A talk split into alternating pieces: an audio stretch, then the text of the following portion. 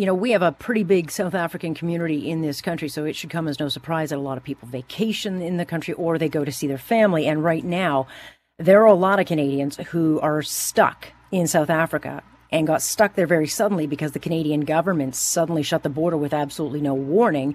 And these people want to come home, not just because the cases are doubling uh, pretty rapidly there, but because they had no plan to stay there long term. And now they are only stuck because they weren't warned. And now they can't get any information from the government on what they should do which includes my next guest, who actually just managed to find a flight out of the country. Melanie Bloch, Bloch joining us, who is stuck but not for long in South Africa. Good to have you, Melanie. Thank you. Uh, nice to be here. Well, I'm, I'm, sure you'd rather be here right now. You were over there visiting your elderly mom. You booked for 12 Correct. days and had no intention staying longer. Um, and, and kind of characterize, if you can, what the last few days have been like since they shut the borders. That is fair. So, um, I mean, all I can say is I'm living in an, an absolute nightmare. So, I had planned to come for just under two weeks. I had a flight booked last Monday through Amsterdam. I've done that trip many, many times, so I wasn't expecting any issues. And we all woke up on last Friday morning to hear about the travel ban, no warning. And we've all been scrambling to find flights, which have been uh, almost impossible because with the travel ban, most countries will not take Canadians on board. And can, Canada is the only country that I know of that doesn't have a direct flight back mm-hmm. to uh, to the origin. So um, most European countries and certainly the UK and the US, any nationals who were caught here could get on a flight and fly back to their countries. We have to fly back through one of those countries. Usually not a problem, but the Canadian government in in on top of the travel ban is insisting that we take a PCR test at our transit stop. And mm. that has made this uh, return trip impossible because there we could not find a country that provided that service. And um, being in transit, we can't leave the transit hall. We can't go out. We can't uh, check in, you know, check into a facility outside of the airport. So it's it's it's so you, you're, very very stressful. I bet it has. And not only is it stressful not knowing anything, but the PCR tests are very expensive. You've got to get a couple of them. They're hard to find.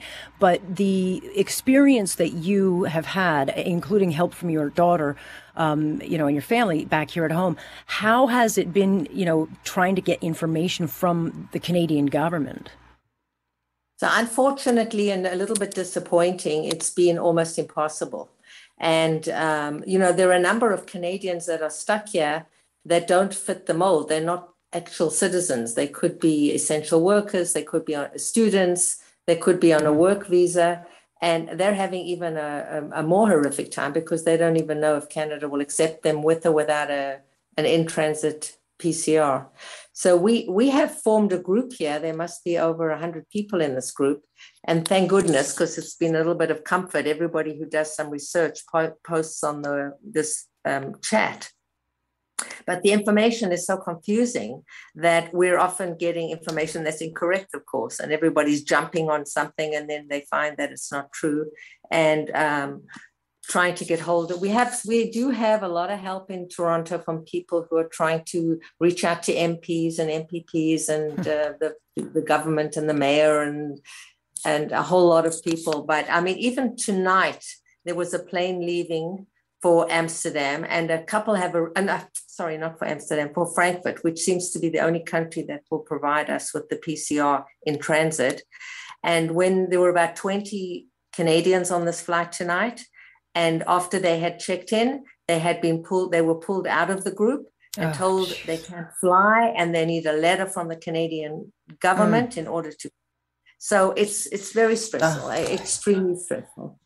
All right. I, I, would think so. And I know right now, for, for crossing our fingers, you have a flight out as of Monday. So are you concerned that that is going to be turned on its head well, I absolutely. I just found out at about five o'clock this afternoon when these fellow travelers were told they couldn't fly, that all of a sudden, you know, my flight wouldn't go on Monday. I still don't know if it'll go Monday. The flight tonight did eventually leave. Two representatives from Pretoria, uh, uh, from the Canadian uh, embassy, showed up at the airport. We're not sure how they convinced them to let them fly or if they provided them with a letter. And so now we're anxious to know if tomorrow night's flight's going to go. And you know, we'll we'll watch it and until I get to my to Monday. And of course, Frankfurt, who is letting us in to do the PCR, is charging us five hundred uh, mm. five hundred dollars to get this test. Jeez. Euros. 350 euros, I think it is, okay. which is about $500. Yeah. All right. So, um, uh, so I, I, take it you wouldn't have gone had you known that this was the risk you'd face, correct? Oh, I, I 100%. I've been waiting for two years. I haven't seen my 98 year old mother for two years, but I wasn't mm. prepared mm. to take, you know, the risk until now. And I think what's exacerbated the whole situation is the number of virus cases is rising in South mm-hmm. Africa mm-hmm. exponentially. So, you know, they were at 200 cases a day when I arrived. As of today, they're at 11,500. Yeah. So, as Canadians, we want out of here. You know, every day we stay, our, our health is at risk. Melanie, I will stay in touch uh, clearly with your family, who um, I know, thankfully, and um, right. we hope that you get on that flight. But I really appreciate you giving us a view of what the chaos is like from the other side of the world. So stay safe, and we'll get you home one way oh, or another. Thank you.